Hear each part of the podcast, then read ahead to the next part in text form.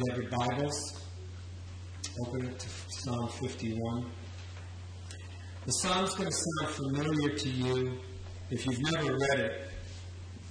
Um, it's going to sound familiar to you only because we just sang a song that pretty much comes right from uh, the verses at the end of this song. And if you have read it, it's probably going to sound familiar to you anyway because it's a, it's a song that's referred to quite often, it's taught about quite often. And it's, um, I, I love the fact that we're going through the Psalms the way we are, and Pastor Joe is going through 1st and 2nd Samuel on, on Wednesdays, and a lot of times they parallel one another, or he'll teach something through the, the uh, Old Testament and and the Psalms will just go right along with it. Well, this psalm is uh, from 2 Samuel 11, which we haven't gotten to yet in Pastor Joe's teaching on Wednesdays.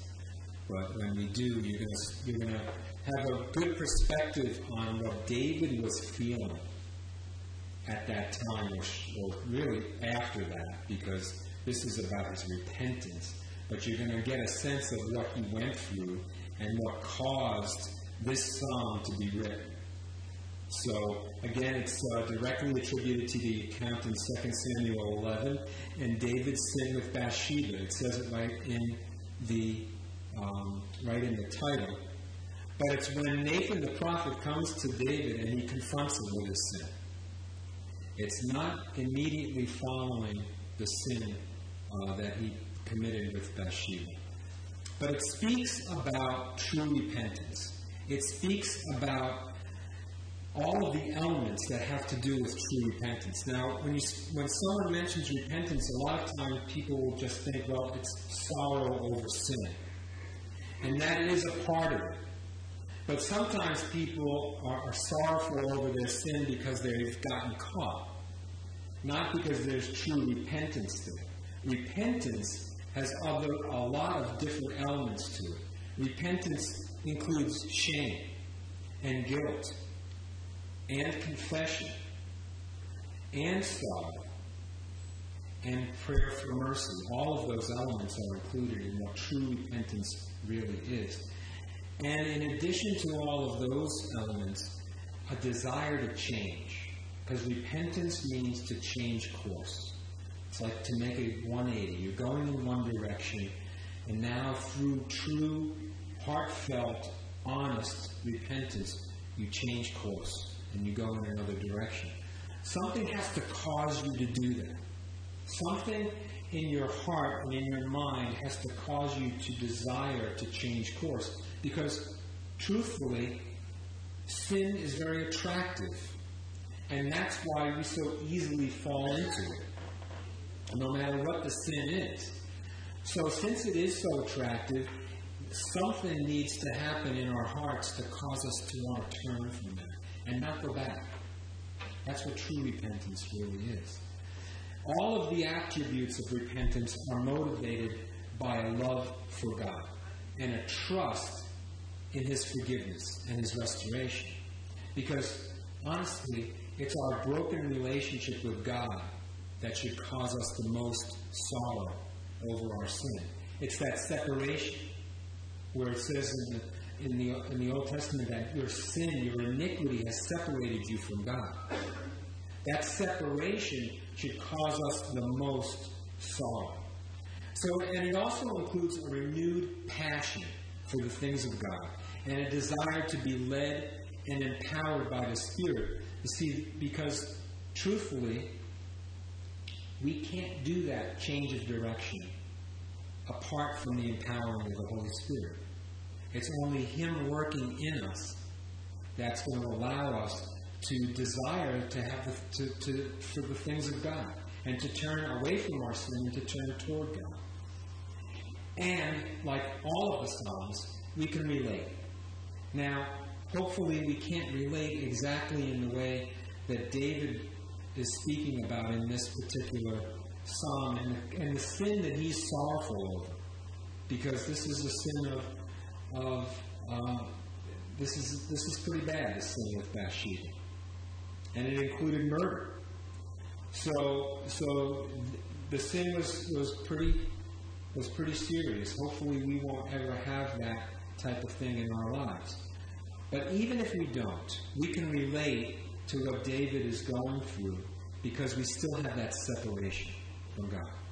So, beginning in, in verse 1 with the title in verse 1 to the chief musician, a psalm of David, when Nathan the prophet went to him after he had gone into Bathsheba. Have mercy upon me, O God, according to your loving kindness, according to the multitude of your tender mercies. So here, David is, is addressing his sin to the one who can do something about it, God. And he's addressing it in his prayer for forgiveness by identifying God's character. See, God's character is what's, what's important, is the only necessary thing that allows God to forgive us. See, He has a forgiving character, it's His nature.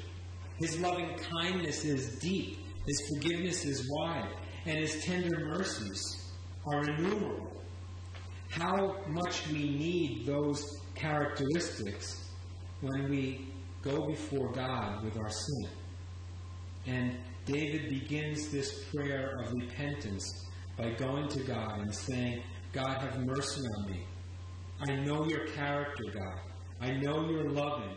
I know you're merciful.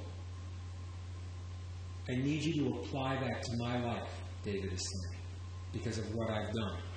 And then David refers to the threefold nature of his sin. He says, Blot out my transgressions. Now, transgressions is translated pesha, or rebellion in the, in the, um, in the Hebrew. Rebellion. Sin always includes rebelling against God. It includes going our own way. That's what rebellion is. We know God's law, we know what God wants, and yet we rebel and we turn and we go the other way. So David's saying, blot out my transgressions, take away my rebellion. And he's saying in verse 2, wash me thoroughly from my iniquity. Iniquity in the Hebrew, avon. It's perversity or depravity. Sin. Sin is always a perversion of what we're supposed to be. See, we were created for a relationship with God. We were created to be holy as He is holy.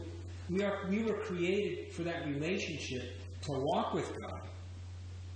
And so, what is sin but a perversion of what we were made to be? God made us to be in fellowship with Him. Sin breaks that fellowship. So that's what that word iniquity means. It means a perversion of what we are meant to be. And then he says, Cleanse me from my sin. Cleanse me. The root of that word sin is hata, hata in the Hebrew. It means to miss, to miss the mark.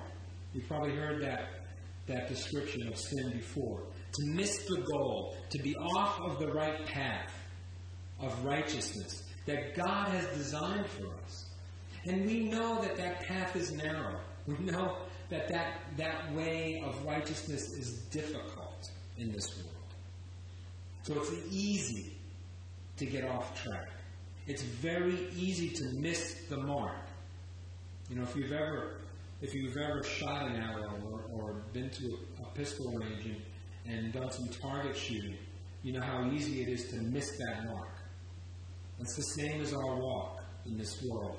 There are so many things that can take us off track. Following the ways of the world will take us away from the ways of God. So we miss the mark often. We need to go back to God and ask for that restoration often. Then the next, next aspect of David's prayer for forgiveness includes an admission of guilt and a recognition that although God forgives, we hold on to our sin. And I'm going to tell you why that that's probably a good thing. Verse 3, it says, For I acknowledge my transgressions, and my sin is always before me. Why do I say that's a good thing, that we hold on to our sin? God forgives. He casts our sin into the depths of the ocean, as far as the east is from the west, He removes it from us. So God's already done His work of forgiveness when we repent. Well, why should we keep it before us? I think it's okay to remember the, the feeling of shame, the feeling of separation that we have when we sin. I think it's okay that we keep our sin before us and replay the sense of guilt until you don't fall into that sin again. Because how many times is the sin that we commit repetitive sin? How many times is it something that we say we will never do again? And yet we go back to that. Why? Maybe because we've taken it away from us. Maybe it isn't before us.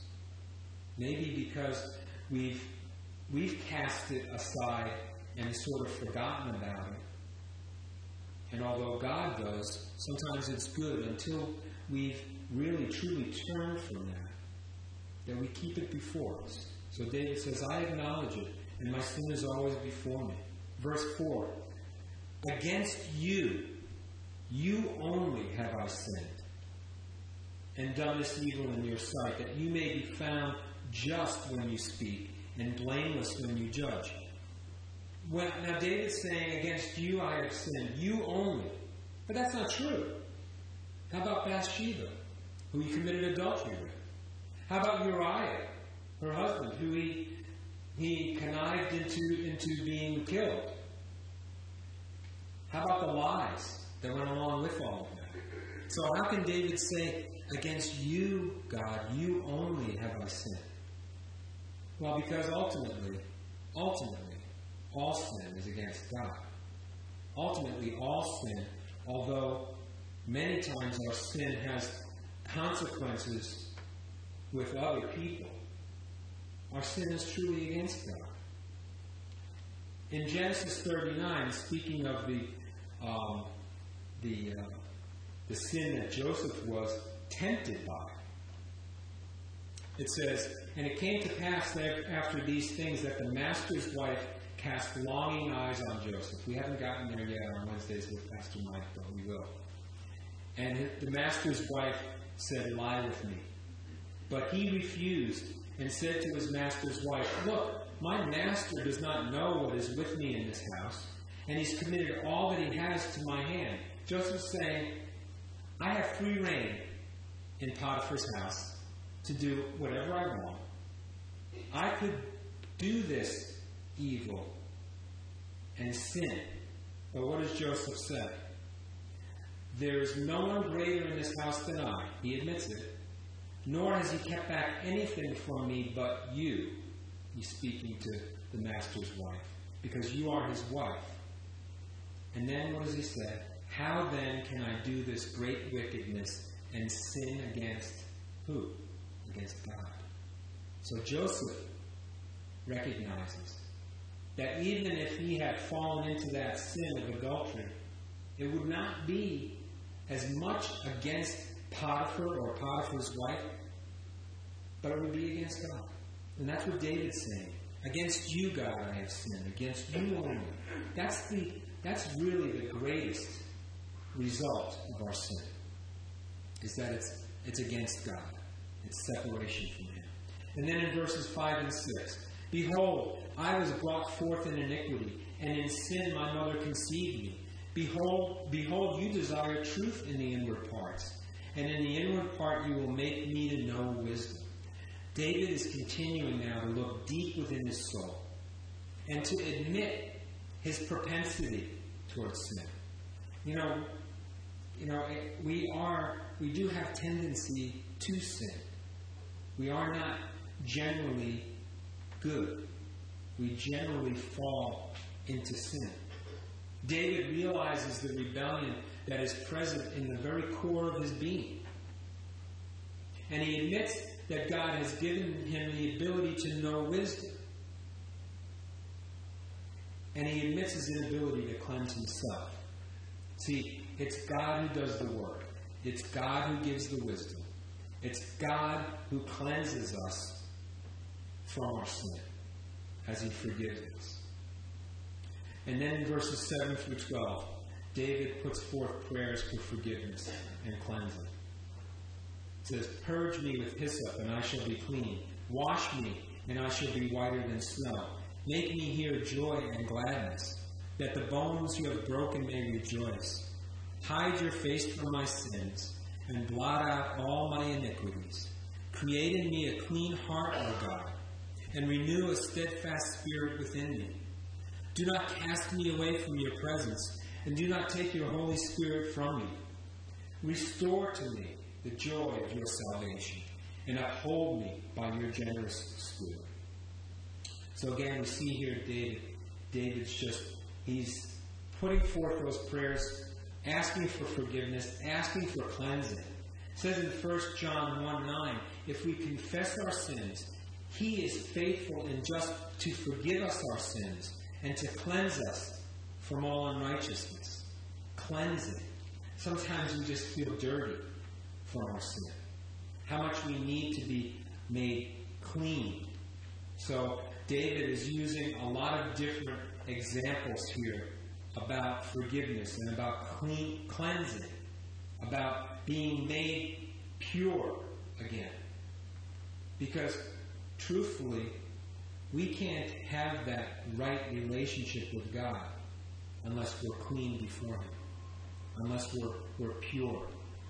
So he says, Purge me with hyssop, and I shall be clean. Hyssop, a plant mentioned many times in the Old Testament.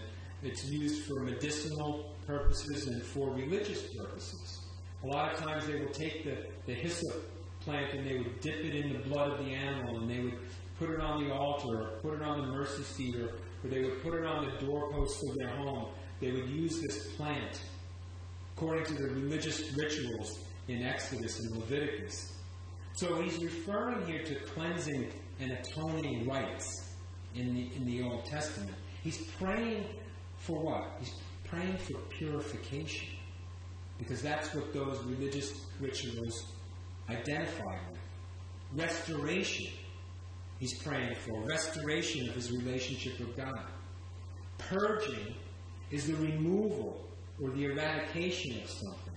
So David is asking God to remove, completely remove his sin so he can be clean. And then washing, similar to purging, but contrasting the scarlet stained color of sin with the purity of righteousness, white as snow, he says here. The, those pictures that we, that we have that David mentions. He longs for the joy of a restored relationship as opposed to the distress of sin. And it affects him physically as well as spiritually, as well as emotionally. Sin can affect our whole being when we hold to it, when we don't release it, when we don't ask for forgiveness. It can affect us. And he asks God to look away from his sin.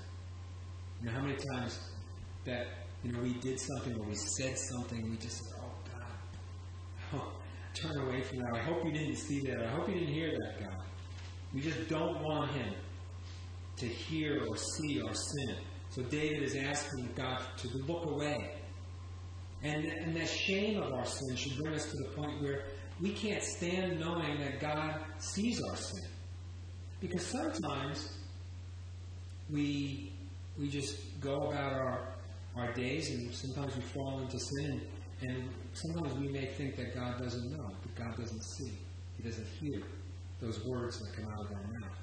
But He does. And then He asks in verse 10 for the redemptive work of the Holy Spirit.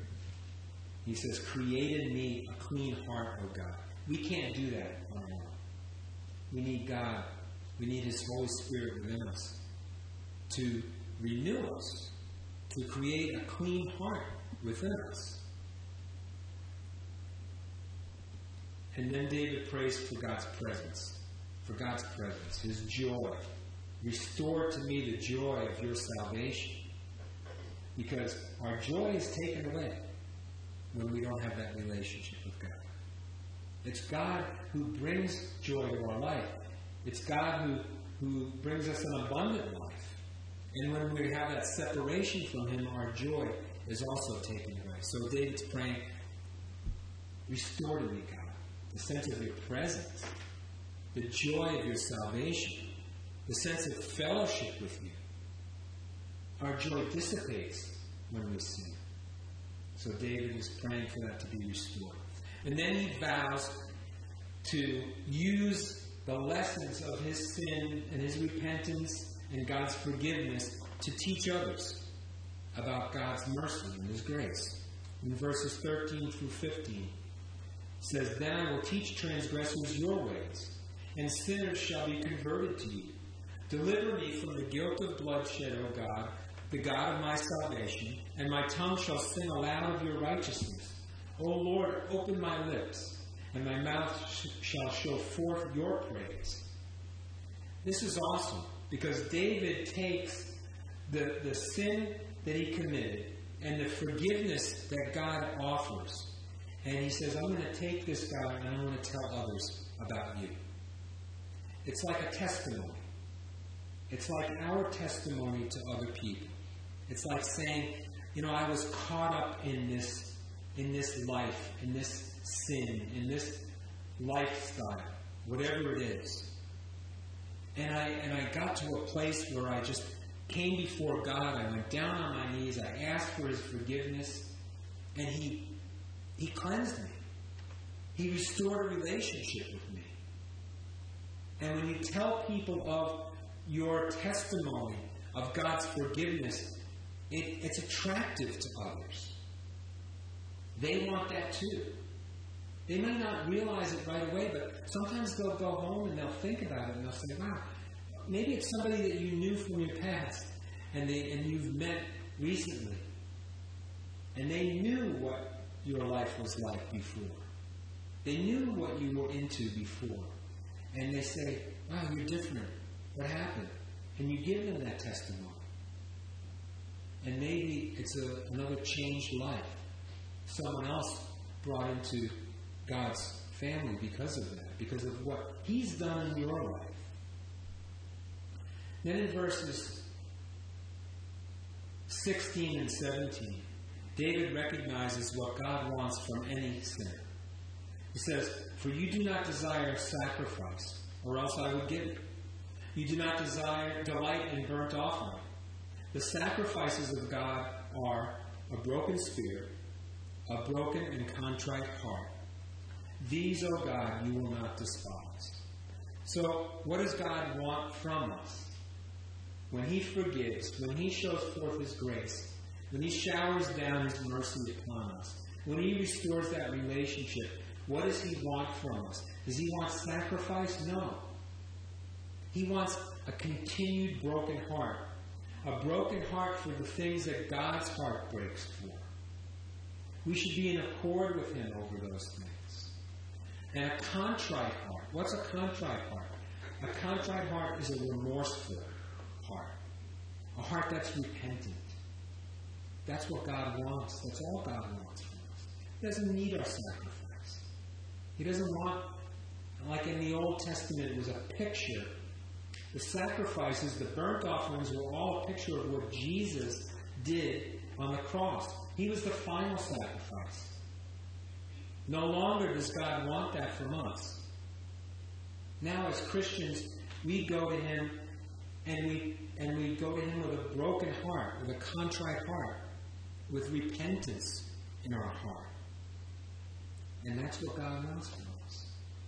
And then the last two verses here in 18 and 19, he moves from a personal prayer to a community prayer.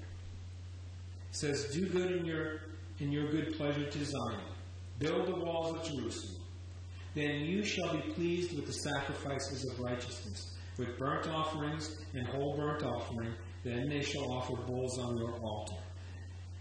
Our response to God's loving kindness is should be acts of service unto Him. Acts of service. That's our sacrifice to God. Service to Him, service to others, humility and brokenness to God. Those are the things that He desires from us. And because He's so gracious, because He's so forgiving, how could we offer anything less than just take our heart, use us. Allow me to be just uh, a blessing to others, to serve others because of what you've done in my life. So, a really uh, pretty intense psalm, Psalm 51. When we get to the account in, uh, in 2 Samuel in a few weeks, I'm sure we'll be there with Pastor Joe. You'll have a, a good understanding of what David eventually got to because of this sin with Bathsheba. So, uh, gives you a little perspective on that. Psalm 52.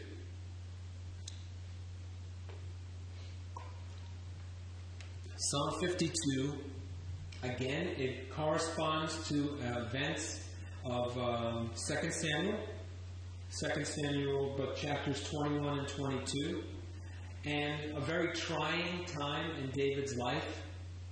So, if you want to get better perspective on this psalm, you can go and you can read 2 Samuel 21 and 22. But just to give you a short version of that account, David was running from Saul, and we've seen that, you know, a lot throughout uh, the the accounts of uh, First and Second Samuel. He's running from Saul, running from King Saul, and he comes to the house of God, and and uh, Ahimelech the priest is there. And Ahimelech asks David what he was doing in the house of God, and David lies to the priest. And you know, think about it, because the priest gave him something to eat. He actually gave him the, the priestly bread, the show bread. And David lies to the priest and tells him that the king had sent him on a secret mission. Now, see, David was so caught up in self preservation that he couldn't even think straight.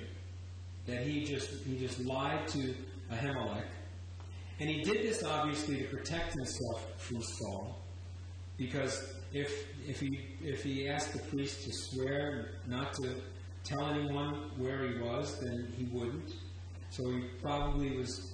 He went into the house of God for for shelter and food, and then he sort of drew the priest into his lie instead of instead of you know keeping him separate from it. He sort of drew him in. And the problem here is that David didn't trust in the Lord's protection. He was being pursued by Saul, and he just didn't trust that God was going to preserve him. And like many of us during difficult times, David felt like he needed to help God out.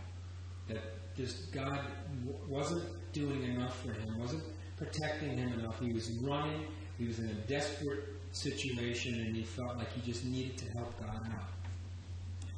So when King Saul found out that Ahimelech knew where David was, Saul accused Ahimelech of conspiracy, and he ordered that he be killed. And uh, not only the priest, but his entire household. Now, there's always somebody in the in the government in, in uh, close proximity to the leaders, whether it's the king or the president or a congressman, who's willing to do the bidding of that leader, to try to get on his good side. There's always going to be somebody to do that. And of course, there was somebody to do that. Doeg the Edomite was willing to do this bidding for the king. He said that, you know, he was trying to make a name for himself in the king's eyes, and he said, I'll, I'll carry out the slaughter of the priest and, and his, uh, his household and he went so far in this slaughter, he killed Ahimelech, killed 85 other priests and all of their families. Now, if you think about it, you know, you certainly are going to blame King Saul, who was pretty, pretty evil at that point, and you can certainly blame Doeg the Edomite for the actual carrying out of the orders. But you can also put a little bit of the blame on David. You know, because it started off with him going into the house of, of God, going to the priest, lying to the priest, sort of getting him involved in this lie. And it was all because he didn't trust God. David just didn't trust God. So he made a really bad decision. How often do we, when we're in a really difficult time, make really bad decisions. So we can certainly relate. So it, it comes to this place now in this psalm, and David is seeking refuge in a cave. God wants us to seek refuge in Him. But David sought refuge, refuge in a cave. So, beginning in, uh, in verse 1, we go and we read to verse 5. To the chief musician, a contemplation of David when Doeg the Edomite went and told Saul and said to him, David has gone to the house of Elimelech. So you see, it's laid out there in the title. We see that Doeg the Edomite went and told Saul where David was, and then Saul went and questioned the priest, and and the priest was uh, was uh, charged with uh, conspiracy against against the king. So in verse one it says, "Why do you boast in evil, O mighty man? The goodness of God endures continually. Your tongue devises destruction, like a sharp razor working deceitfully. You love evil more than good, lying rather than speaking righteousness." Selah. You love all devouring words, you deceitful tongue. God shall likewise destroy you forever. He shall take you away and pluck you out of your dwelling place and uproot you from the land of the living. Selah. Tough words by David, directly to Doeg, the Edomite, who committed that, the atrocities. And, you know, he doesn't take, David doesn't take any of the blame on himself he really hits him pretty hard. You know, he says, Your tongue devises destruction. You know, those words that Doeg went to King Saul and told him about Ahimelech, that he, he was harboring David, a fugitive. And so David just goes right to him. Now, Doeg was not a believer. He didn't worship Yahweh. He had no fear of God. And David rightfully questions his character. He accuses him of loving evil more than loving good. Now, that's probably true because he was really self motivated. He had selfish reasons, reasons for what he did. He wanted to gain position and power within the government. So he didn't care what the consequences were. So David was right. He did love evil more than good. His own position and his name were more important than righteous actions. What do we do when faced with that choice? What do we do when there's an opportunity for advancement and maybe it takes some underhanded means to get there? What decision do we make? What choice do we make? See, David's really giving us something to think about here. And then he speaks of righteous judgment that God has upon the wicked. And he uses the imagery of a tree planted and then being taken up. The judgment of God is threefold it's taken away, it's plucked out, and it's uprooted. It's removed from its place. All symbols of being judged. And then David contrasts the wicked and their end with the righteous in verses 6 and 7. It says, The righteous also shall, shall see and fear and shall laugh at him, saying, Here's the man who did not make God his strength, but trusted in the abundance of his riches, and strengthened himself in his wickedness.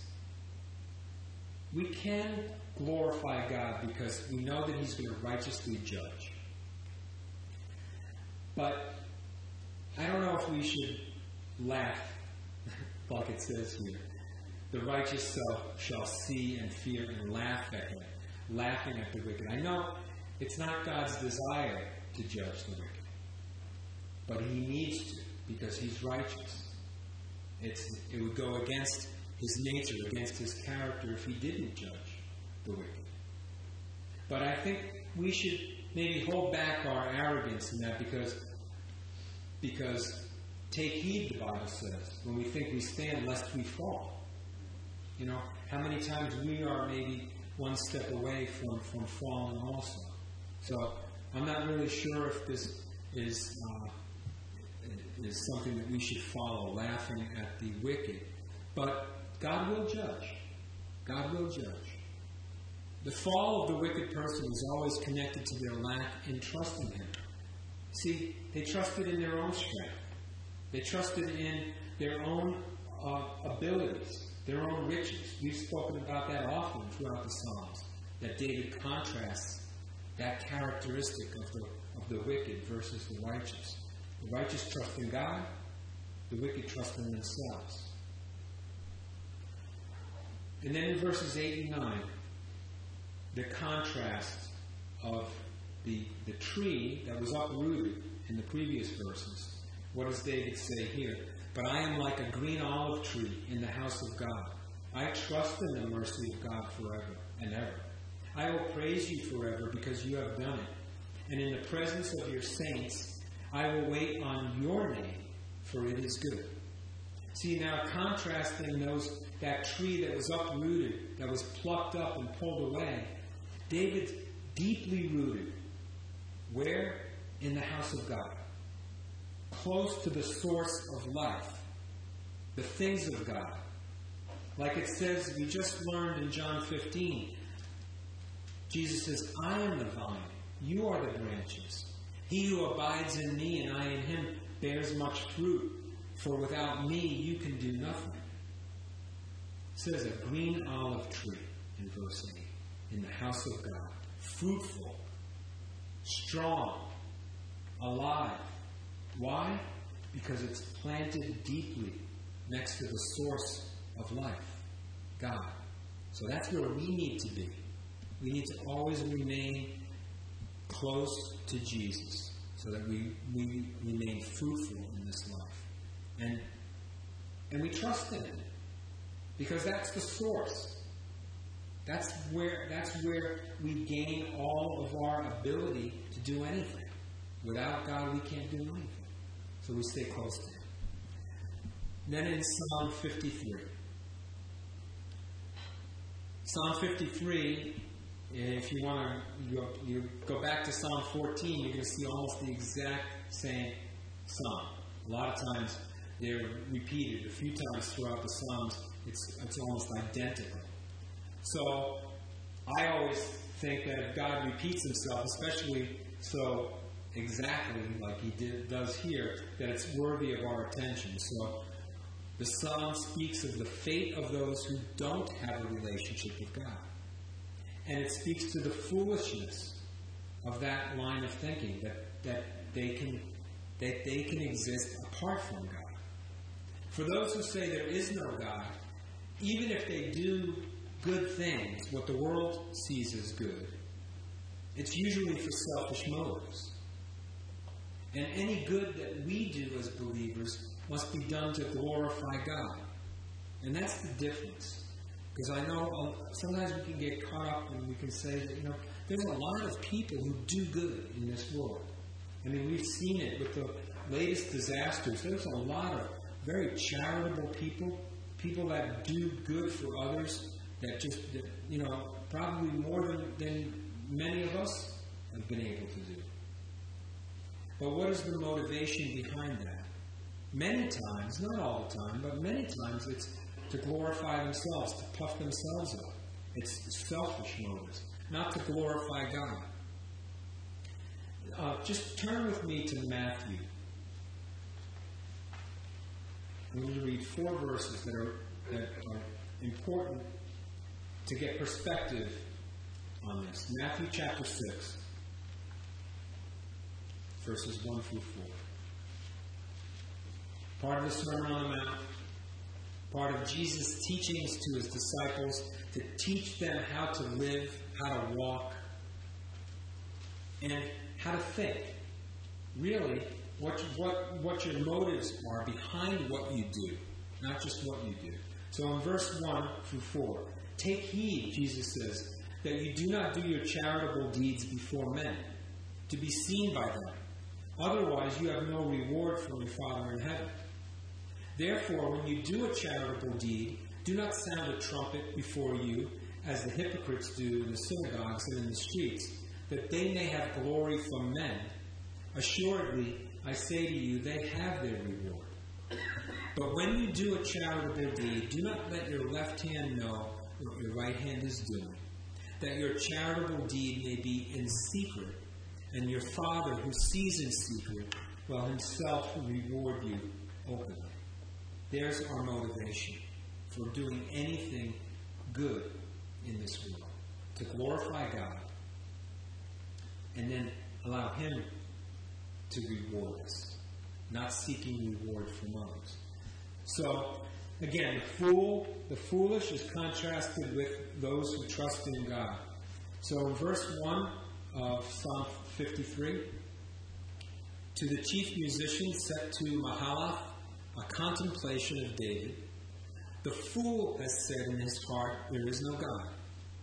They are corrupt and have done abominable iniquity. There is none who does good. None who does good. So this verse addresses the nature of someone who disregards God. But the psalmist is also speaking in general terms regarding all men. Beneath the surface, like I mentioned in the last song, we all have a propensity, all a tendency towards sin. God's desire is to have people who consider Him above everything else. In verses 2 and 3, he says, God looks down from heaven upon the children of men to see if there are, there are any who understand, who seek God. Every one of them has turned aside. They have together become corrupt. There is none who does good, no, not one. We see that in the book of Romans. There's none that does good, no, not one. That Pastor Vin is teaching through on Wednesdays. And in Isaiah 53 6, it says, All we like sheep have gone astray. We have turned every one to his own way. And the Lord has laid on him the iniquity of us all. See, our sin sent Jesus to the cross. And we all have sinned. All have sinned, the Bible says, and fallen short of, God, of, of God's glory. So, there's none that really escapes. But the difference between a sinner uh, who knows God and a sinner who does not know God is that the one who does not know God will die in his sin, will be foolish because of that. The one who knows God and trusts in God and believes in God, we're still going to fall. We're still going to trip up from time to time. But we go back and we and we and we pray for restoration. Verses four and five says, "Have the workers of iniquity no knowledge, who eat up my people as they eat bread, and do not call upon God? Then they are there. They are in great fear, where no fear was, for God has scattered the bones of him who encamps against you. You have put them to shame, because God has despised them." Eventually, those who hate God will wind up fearing Him because they see how God is with those who love Him. And their arrogance will actually turn to fear. It says in verse 5 There they are in great fear where no fear was. Previously, they had no fear of God. They didn't think of God. They didn't care of God. Then they see how God's relationship with the believer is and their arrogance turns to fear. Nothing was more humiliated, humiliating to a defeated army than to have the bones of the dead scattered over the land rather than being buried with honor.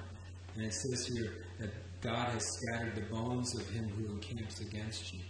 They've become humiliated in the eyes of, of others, the, the wicked.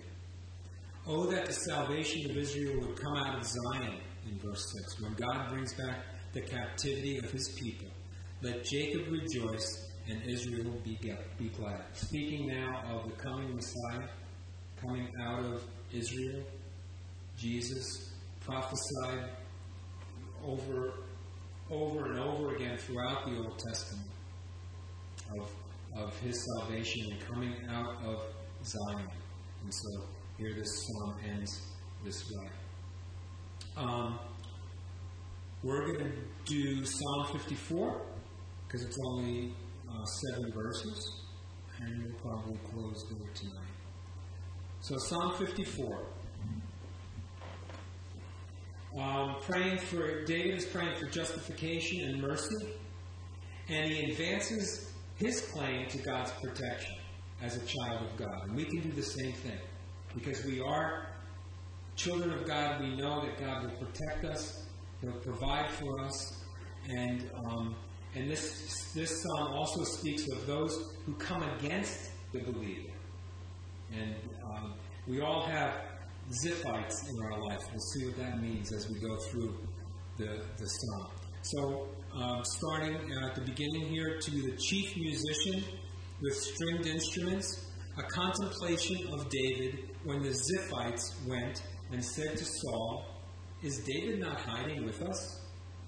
Save me, O God, by your name, and vindicate me by your strength. Hear my prayer, O God.